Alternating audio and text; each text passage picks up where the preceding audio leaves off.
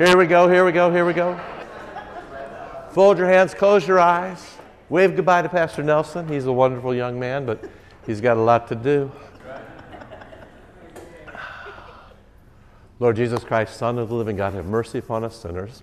Amen. So if you say that a couple thousand times a day, your life will be better. Now, we took a week off. This was an experiment. We've never done that before. I figured all the smart kids were in one class, so we could probably, you know, take off.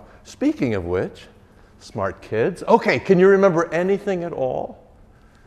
I'll give you a clue. Tomorrow, even though we're past the deadline a bit, tomorrow will be All Saints' Day.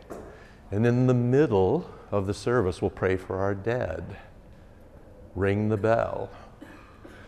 Now, when we do that, we'll only pray by their first name or their first and second name. Why would we do that? Anybody got an idea? Think about what you know. Anybody got an idea about this? You should be brave by now. Come on, this is, you know. No? I'll give you a clue. Once, when a priest was asked why uh, he did baptisms in Latin, he said, because the devil knows Latin. Okay, that didn't work. Uh, it's because that's the name that the Lord um, goes by. She's going to have a baby. You should be particularly nice to her. She's at about her six months. She's about to become uncomfortable. You should be. She's uncomfortable. Oh, yeah. easy, son, easy. We need one of the elders to take him away and talk this over with. Guy's got a couple of kids. He knows what to do.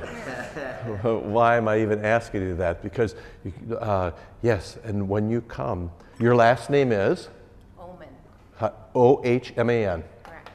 Yes, but You'll get that name at the hospital or from the county clerk, Oman, maybe from the old man.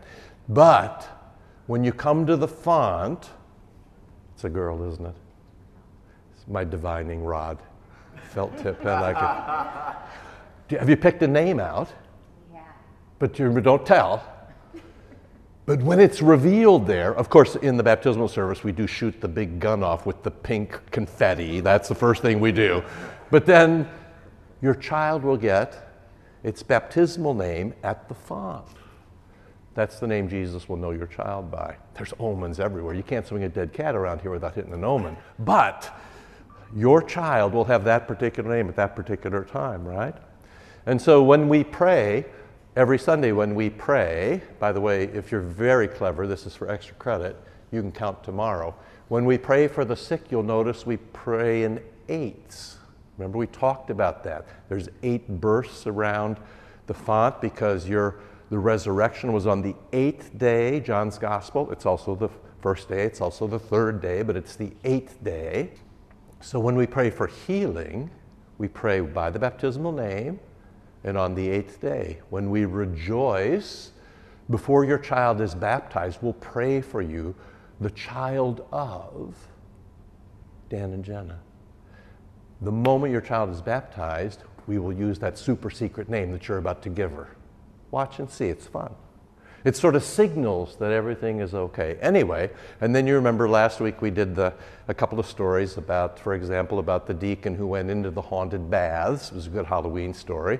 And um, everybody else thought he was a dead man, and he just sort of had the hot tub all to himself. And everything was fine. And so uh, the demons are scared of the tattoo that you wear on your head. Now, you remember, we started here with the Chir Necros, and then you moved here, and this circle needs to be a bit bigger because of what we're going to do today. So you remember that you were baptized into Christ, and then you're in Christ, and that means you're in his death, and uh, into, in his burial, and in his resurrection and in his new life and in his glory, right? So Jesus picks you up here and he moves you over here. This is the story of the Good Samaritan, for example. There's one man picks up another man, a dead man, and moves him to a place where he could be safe. Or this is the story of the Good Shepherd. There's a sheep that goes missing, and out he goes, leaves the 99 behind. He goes to find the dead sheep. Good is dead, And you remember he picks it up. If you've ever seen the icon of Jesus, the Good Shepherd, he wears that sheep on his shoulders, right? He brings it home. That's you. You were dead, and now you're alive. Now, we need to have a look at the catechism. Could you grab one in front of your, uh, you grab one in front? We, we should, if we're not doing what the catechism says, then we're off on our own and likely to be in big trouble. Now, we, uh, the baptism is on. When you find the page, let me know. The bit on 23. 23. Thank you, friend. Right. And this is what we've done. So you remember kind of the method here was we'd look at what we do every Sunday. We come in and we make the sign of the cross in the name of the Father, Son, and Holy Spirit. So we make the sign of the cross, the cross that was put on us at our baptism. And then we say the name that makes us God's children Father, Son, and Holy Spirit. And that's the name we got at our baptism, right? So here it is. First, this is page 23. What's going on at a baptism? It's not just water, although you should play in the water, that's fun. But it's water included in God's command and combined with God's word. And you saw that we did that from Matthew 28. Jesus said, You make disciples the way you make a cake. You take one, you find a likely suspect, and then you take them to the water and you mark them, you splash them, you tattoo them in the name of the Father, Son, and Holy Spirit. So there it is. Baptism isn't just plain water, it's water with a command and with a word. Which word? And this is the word that we did. Make disciples of all nations, right? Baptizing them in the name of the Father, Son, and Holy Spirit. Why would you ever do something like that, which is what your friends will say? Invite all your pagan friends. You're very popular, Jenny. You must have pagan friends. This would be the perfect time. Because they would say, What's gotten into her? She's gone mad. Ask them all, it'll be fun. We'll get them wet. That'll change their lives. Why would you baptize your baby? It forgives sins, rescues from death and the devil, gives eternal salvation to all who believe this as God's word promises and declares. So, once you're baptized, you're saved. Or I could say it to you another way once you're baptized, you've been moved from here to here. And you remember we did this, this was a passive verb. You were baptized. Jesus baptized you. Jesus picked you up and moved you. You live here now. Don't you know you're a temple of the Holy Spirit? We went through that. How do you get to be a temple? You get to be a temple when the Lord names you. So your little child will become a temple of the Holy Spirit. You know, the Holy Spirit will move in and own your child, protect your child. And that's then, we don't delay because baptizing your child is the kindest thing that you can do. You know, um, sometimes, you know, people go months and years and you sort of go, ah, this is this, um, don't, don't, don't um, tempt uh, the world. Where'd you find that? This is bottom of 23. Um, Christ says in the last chapter of Mark, He who believes and is baptized will be saved. He who does not will be condemned. So when you're baptized, you live here, that's with God, and out here, you're on your own, and that's hell. Hell is when you're on your own forever. Or even stronger, hell is when you get your way forever. So Now we're going to have to talk a little bit, just a little bit about you getting your way so often. You should get your way less. Uh, but we'll talk about what that means. So, how can water do such great things? Well, it's not just the water, but it's the Word of God. It's the Word of the God and the water together, along with faith, which trusts the Word of God and the water. Without the Word, you've just got water. With the Word, it's a baptism, a life giving water, rich in grace. Now, sometimes people say, How could water do that? And then you say, Well, that's what the Lord has always been doing. There was water in uh, Eden, there was water that lifted up Noah's ark, there was water in the Red Sea that killed those people who were chasing down the Israelites. There's water in the Jordan River that they went through to get to the Red Sea. There was water at the wedding and Jesus made it wine. There was water in the Jordan and Jesus himself was baptized. There's, water is just the normal way. It's a normal way that God loves to save people. And it makes a good impression on you because you get wet. If somebody ever says to you, Were you baptized? you know it happened to you because you got wet. In fact, you know, as you know from time to time, if somebody will let us dunk them all the way under, we rejoice in the splash. Uh, can, there's no doubt when somebody's been taken all the way under, especially now that the heater is broken on the font, that they've been under. It's icy and makes a difference. So it's um, with the Word, with the Word of God, it's a baptism, a life giving water, rich in grace, and a washing of new birth in the Holy Spirit, as St. Paul says in Titus chapter 3. He saved us, right? And this was just a picture of being sa- sa- saved. And what I tried to suggest to you is hold this picture that resurrection, death and resurrection, is the purest image of the Christian faith because it's, it can't be manipulated. I gave you the picture of that raccoon, get well soon, right? You can't manipulate this. Nobody can decide for Christ because dead folks don't decide anything. This is impossible. And so the argument fizzles away about whether babies or adults. It's all the same. It's about what Jesus does to you. Jesus picks you up here like a good shepherd. Jesus picks you up here like a good Samaritan, and Jesus moves you over here, and now you live here. Right? This is, this is what's going on. He saved us through the washing of rebirth and renewal by the Holy Spirit, whom He poured out on us generously through Jesus Christ our Savior, so that having been justified by His grace, we might become heirs to the hope of eternal life. We'll have to kind of do that piece by piece. There's a lot going on there. And then, um, what does baptiz- baptizing with water indicate? It indicates that the old Adam in us should, by daily contrition and repentance, be drowned. So, if you're a good Lutheran, you start every day with murder. You wake up, as Luther says, make the sign of the cross and say, In the name of the Father, Son, and Holy Spirit. This scares the devil away. I, I told you that. I bet you it was still baseball season last time we met. And you know, when somebody's throwing a 100 mile an hour pitch to you, it makes complete sense that someone would do this before they get in the batter's box. It's the only rational thing to do. So, when you're troubled, you make the sign of the cross.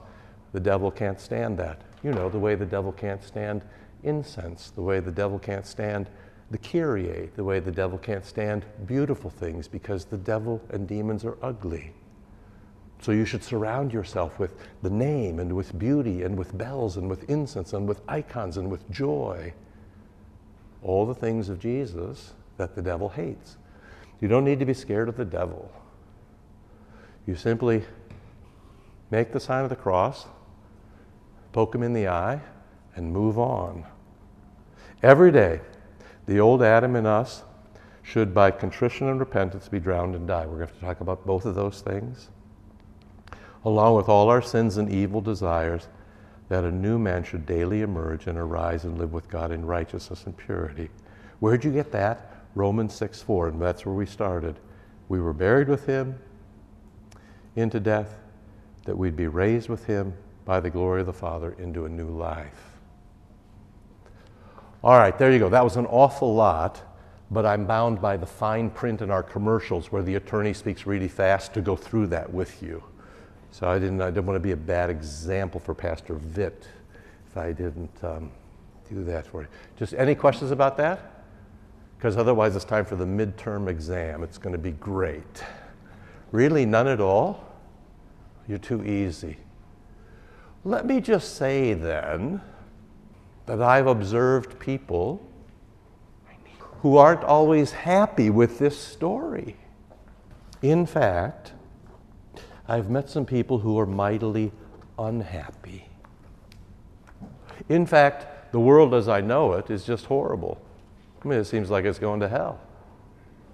In a quite literal, I read an article last night before I went to bed, you know, about the start of World War III. Is what's happening everywhere the beginning of World War III or not?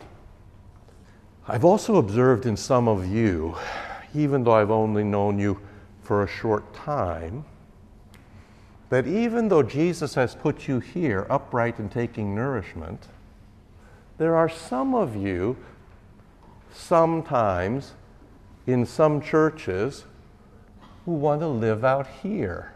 I'm sure it's never happened to anybody in here, but tomorrow when you come to church, you can check around. There are people who, even though Jesus says, live in here, like to live out here. This is all your hoodlum friends. And you know the people who will be with you at Thanksgiving. And then you, when you wake up in the morning and you haven't made the sign of the cross and been contrite for all the ways you've sinned. And then there's always the question about isn't life better out here? This is where people seem to be having so much fun. These are the cool kids. These are the popular kids. These are the rich kids. They're all out here. So, why would I live in here? And also, then, how would you know where the boundary is? How would you know if you were here or here? This is a live question. What does it mean to be alive? What does it mean to be good? Right? In every war around the world right now, who's right? So, this is what we have to sort out how we live here. So, I give you C.S. Lewis, who says something like, You know why you're unhappy? because you live here, but you, you, you want to live out here. You live here and you think it's better than being out here. This is a great little quote from Lewis, right? When we want to be something other than the thing God wants us to be, this is the thing God wants you to be right here. That's the thing God wants you to be in Christ. When we, we want to be something other, right? When we want to be out here, when we want to be something other than the thing God wants us to be, we must be wanting what, in fact, will not make us happy. And I wonder if your unhappiness and mine could be as simple as you're spending some time out here. And that's the source of your deep unhappiness, and especially your friends who are outside the church. So I just, you know, I don't expose anybody, but you just think about it right now. If you think about how your friends talk, or you could just go on social media and read around. By and large, do people say, Life is beautiful, this is wonderful, everything's perfect, I'm so happy, it's beautiful? Or do people largely say, You all stink, and most of the time I stink too, and the light, world is coming apart, and maybe it's World War III, and who can you trust, and, and, and, and, right? So if you're unhappy in your own life, it's because you have a toe in the water out here. If you're anxious, if you're troubled, it's because you're spending more time out here than in here. Now, if you need to know where the boundary is, I can help you with that. This is, would be the church. Or this would be bounded by the creed, or by the Lord's Supper, or by holy baptism, or by what we're going to do today, the 10 words. Now, just to uh, be clear, before I get immediately get mail from seminarians listening in, check your Hebrew. It doesn't say the Ten Commandments in the Hebrew text. What's it say, Pastor? You remember? The Devar. Yes, the Devar. See, this is, it's always be around people who are smarter than you are. You always want to be the dumbest guy in the room. That's the key to life, right? And the devar is, you want to give a quick Hebrew translation of that? Words. Yes, words. Which, of course, can then work two ways. Well done. So, and where is that? Are you going to Exodus 20, young fella? I am. So, if you grab a Bible, now in the company issue Bible, what's the page number, friend? 61. 61. We hardly, we've hardly started. That's good because this is still the beginning of the catechumenate, so we don't want to get too far ahead of ourselves. Now, when you were a child, 61? Yes, sir. Thanks, friend. I became a pastor because, primarily, well, first by accident, but second because I love church, but every place I'd been to church, People always, this was the primary motion. Not this, but this. And it was always about what's wrong with you, how you're not measuring up, what you should do better, and shape up, Marge, for goodness sakes. I'm trying. That's the right answer. Good job. but it goes all the way back, it seems to me, even to the Ten Commandments. Now, if I had to ask you, if I said, and try to get this right, because otherwise I'll have to slam on the brakes here for four or five minutes. If you were going to say one word about God, if you're going to describe God in one word, what would you, what would you think? This is where we're playing guess what's in my head. This is almost like my other favorite game, which is you be me. But guess what's in my head. That's always a good game. If you had to say one word about God, how would you describe God? Please, please, please, Jesus, let him get it right. Please, please, please. Thank you. And what, now, extra credit for both holy and love, which are going to turn out to be the same thing. But let's go with holy since it fits into what I'm thinking about. Okay? So in here, one of the ways to describe this is holy. You remember, as in when the Lord comes to Israel and says, Be holy the way I'm holy. Your first question would be, What in the world would that ever mean? Well, here it is. Now, uh, I, I'm going to say to you, and this for you Lutherans, this is the point where your ears are going to turn on your head. This was gospel before it was law. You learned that this was the law and you should shape up. This, of course, is true. It is the law, and you should shape up. That's not wrong. It's just not the whole story. So you tell me as we read this text. Now, you remember the backstory. Israel has been enslaved in Egypt for 400 years. Things are not going well. The Egyptians treat them as animals. They say to them, You don't have land, you don't have gods, you don't have souls, you don't have status. You're like animals, you're slaves. To which then Moses and the Israelites cry out and say to God, Well, this isn't going very well because we thought we were your chosen. And then the Lord comes and he says, Let's get out of here. I love you so much. I tell you what, tell everybody to pack a suitcase. Out the door we'll go. I'll take you to a promised land. We'll have a fresh start. It's going to be great. I'll be your God and you'll be my people. If you need me, I'll give you my name so we can stay in touch. On the Sabbath, you come to church and relax, and I will care for you. And then when you go home, don't lie, don't cheat, don't steal. Be happy with what you've got. Take good care of your family and love your spouse. And together, we will li- live happily ever after. That is Exodus 20. That is the 10 words. How that gets so easily translated into this is to me a mystery, especially when it says, These are the 10 words. Listen to this God spoke these words I am the Lord your God. Not unlike when he came here and said, I am the Lord your God, speaking to a corpse. I am the Lord your God. The story is the same story. Remember, I said this the first day? There's only one story death and resurrection. Every story in Scripture is death and resurrection. That's all there is. I am the Lord your God. I am the Lord your God who brought you out of Egypt, out of the house of slavery. You shall have no other gods before me. I'll be your God, you'll be my people. This is going to be great.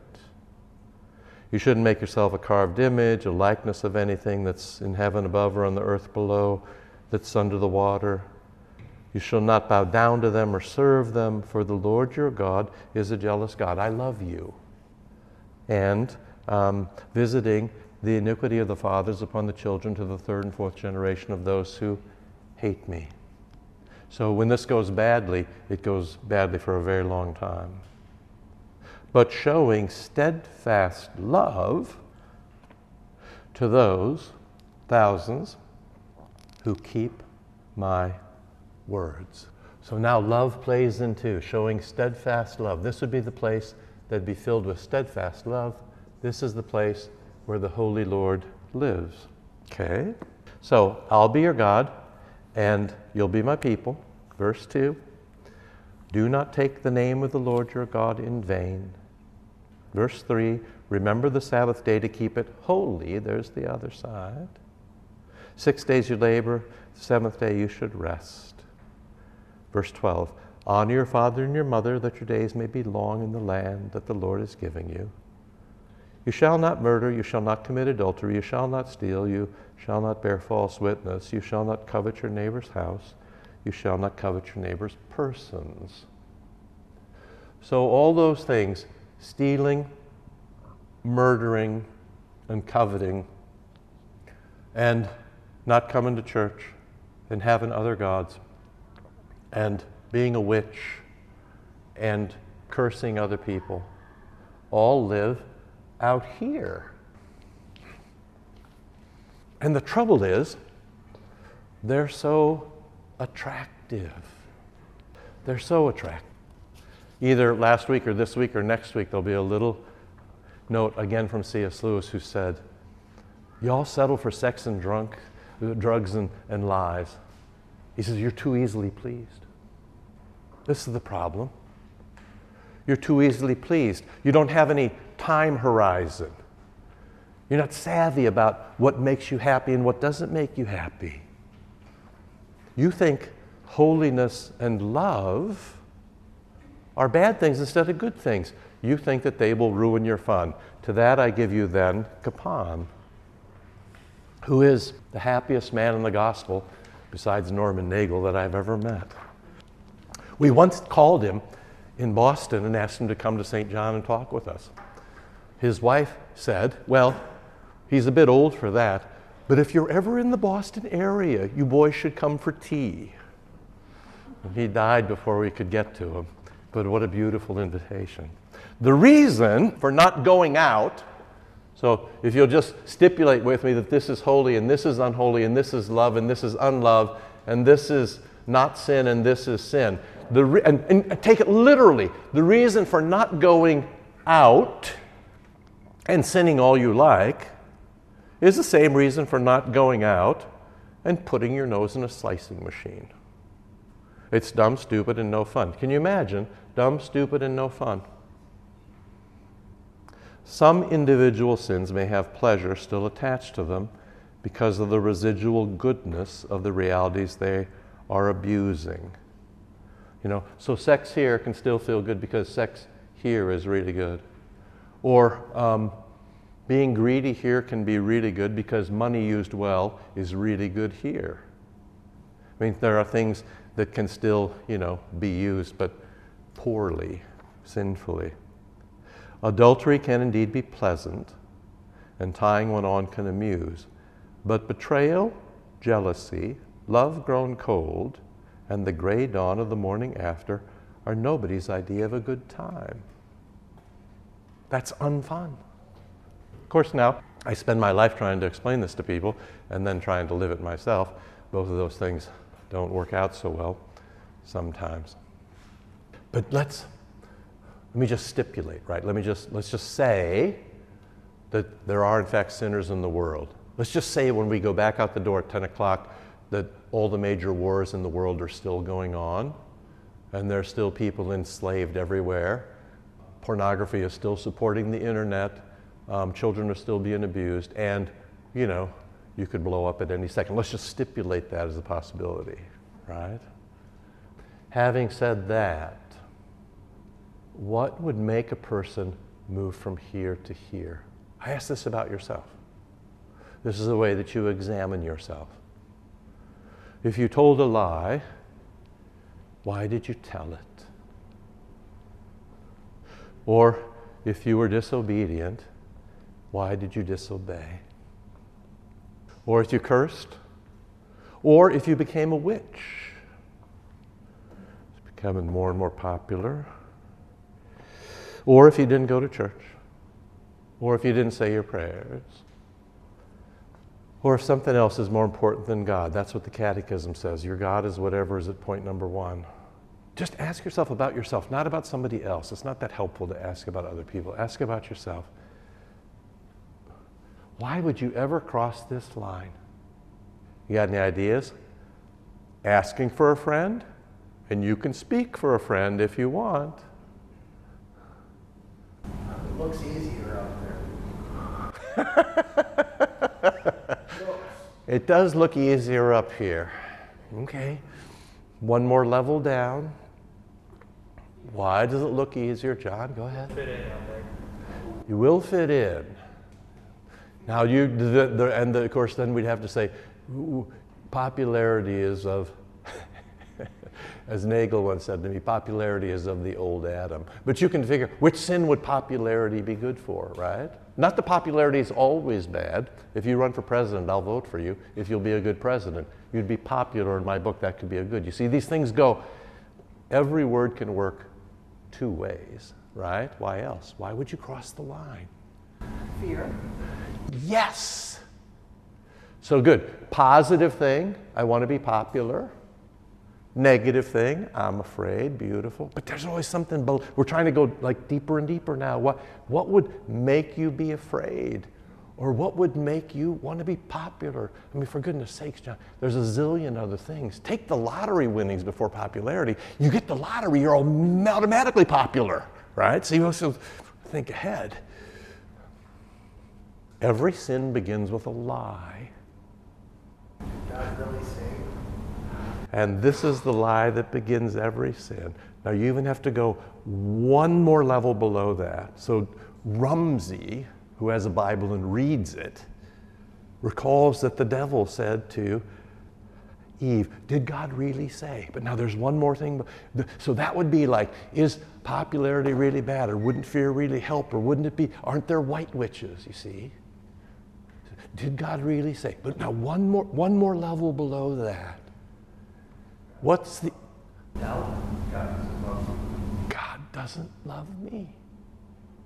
If God loved me, He would make me popular. If God loved me, Give me my million dollars. He would get you the million dollars. Remember to tithe on that. It's St. John Lutheran Church. The routing number is. So, so if God loved me, He would. I get my pony. You'd get a pony. Yes, you would. Why would people move from a pony country to a non pony country? Seinfeld. God doesn't love me. This is the root of every sin. God says to you, I love you. You say, No, you don't. He says, I I really love you. You say, I don't think so. I don't believe it. Any variation, which is then to say that God's a liar. So the question is does God tell the truth or do you tell the truth? That's the question, right? And when you've decided that God's a liar, every sin, there's no sin I can find that doesn't work with this, every sin is betrayal. Every sin is betrayal. So you betray God Himself or the people around you. The first three commandments are about betraying God, the last seven are about betraying other people. You, when you steal from somebody, you betray them. When you lie about them, you betray them. When you dishonor them, you betray them. Every sin boils down to this God doesn't love me. And every sin becomes an action of betrayal. And this is what it is to be unholy, unfaithful, unloving, ungenerous, untruthful, un whatever you're supposed to be. Life is so easy. Which is why then we spend almost all our time here trying to convince you, remind you that God loves you.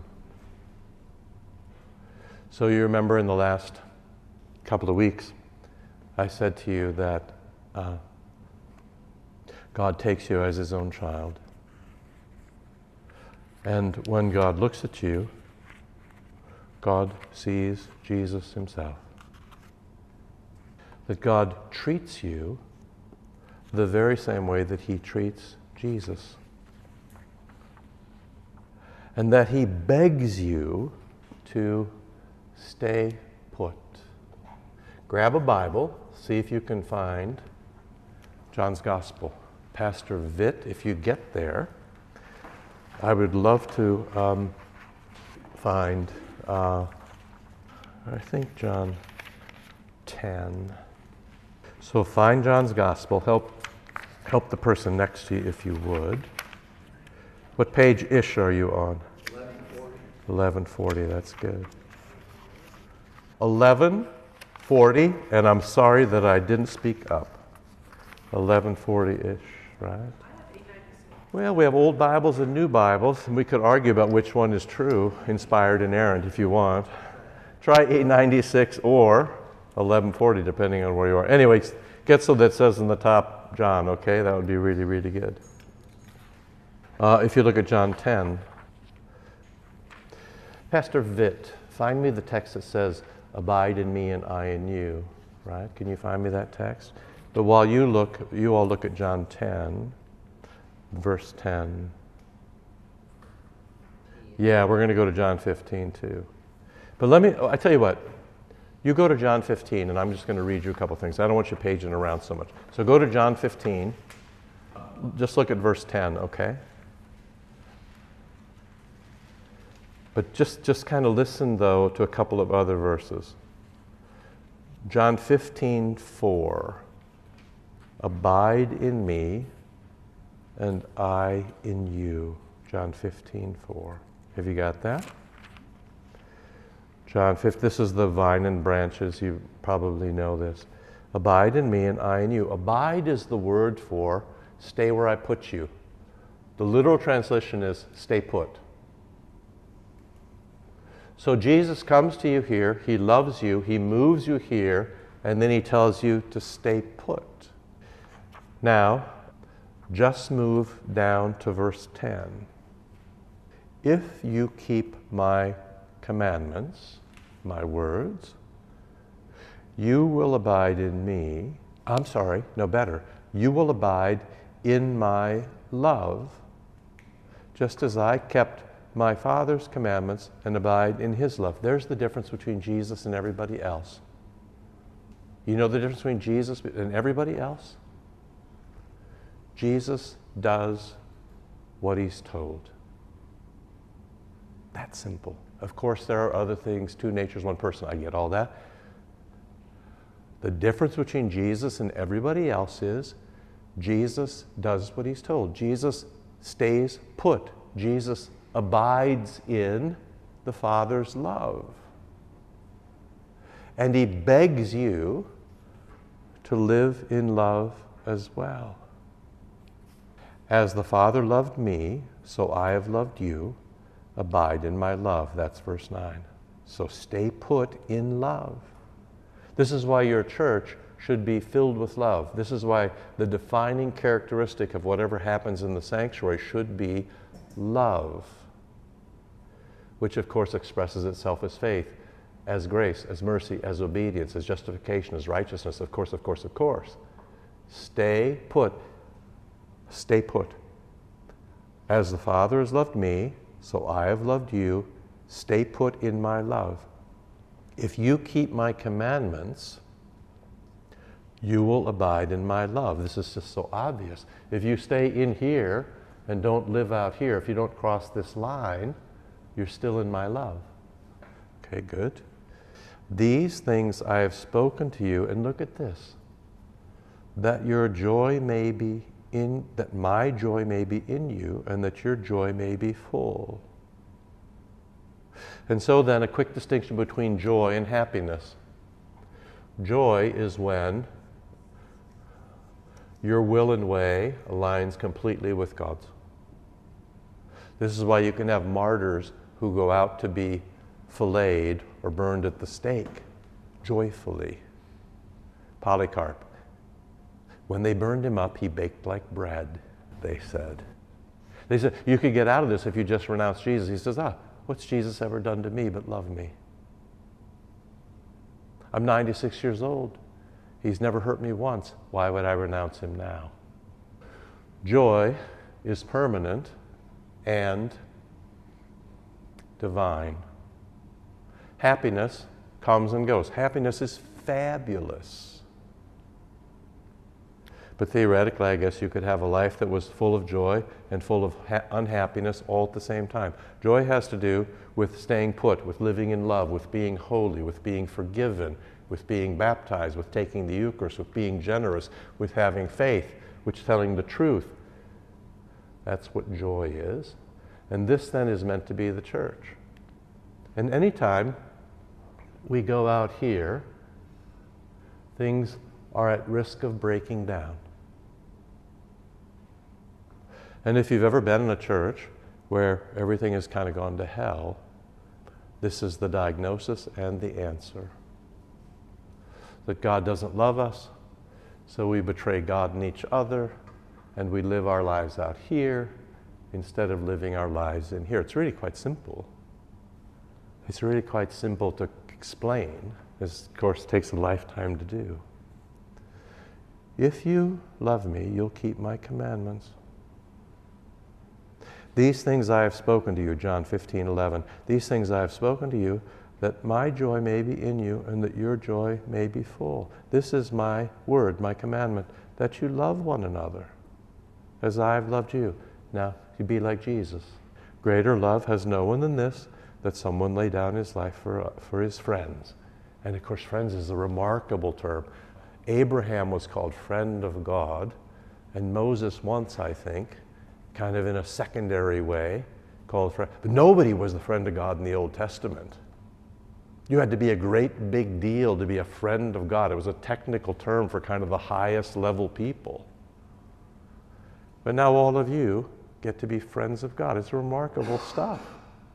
You're not just anybody, you're my friends if you do what I bid you, if you do what I ask.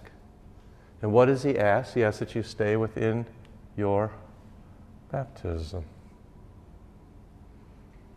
And the trouble for us is we just we just can't believe this, right? We can't believe this. We can't believe if we tell the truth it'll actually work out. We can't believe that if we're we give 10% to the church and something for the poor, we can't believe that we'll have enough. You know, we just we just can't believe that if we don't advance ourselves pridefully, you know, that, that our, our lives will be okay. We just can't believe it. And we can't believe it because we don't really believe that God loves us. Now, if that's too hopeless, let me give you the antidote. The antidote is memory. In the scriptures, remembering and faith are synonyms. If you remember what God has done for you and believe what God has done for you, you have faith. So I suggest to you when you're troubled, you remember what the Lord has done. You can start with baptism and the revelation of holiness and your resurrection and the way you've been loved as a child, the same way the Father loves Jesus, He loves you. And when you remember that um, you've been given so many gifts, then the natural response is gratitude. It'll be like Christmas. You remember your first Christmas, Milena. I know that Alvaro will pull out all the stops. Sorry, bud. And then, middle of January, you will say, oh, That Alvaro, he loves me so. I'm so thankful to have him. Life is beautiful. And that sort of recognition is humility the humility of Jesus.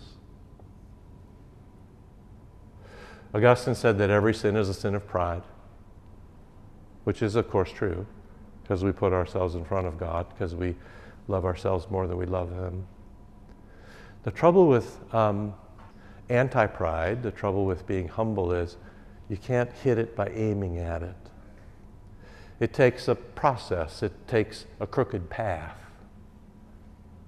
But you'll find, if you can ever find a humble person, I could name you a couple in this congregation who are joys to know.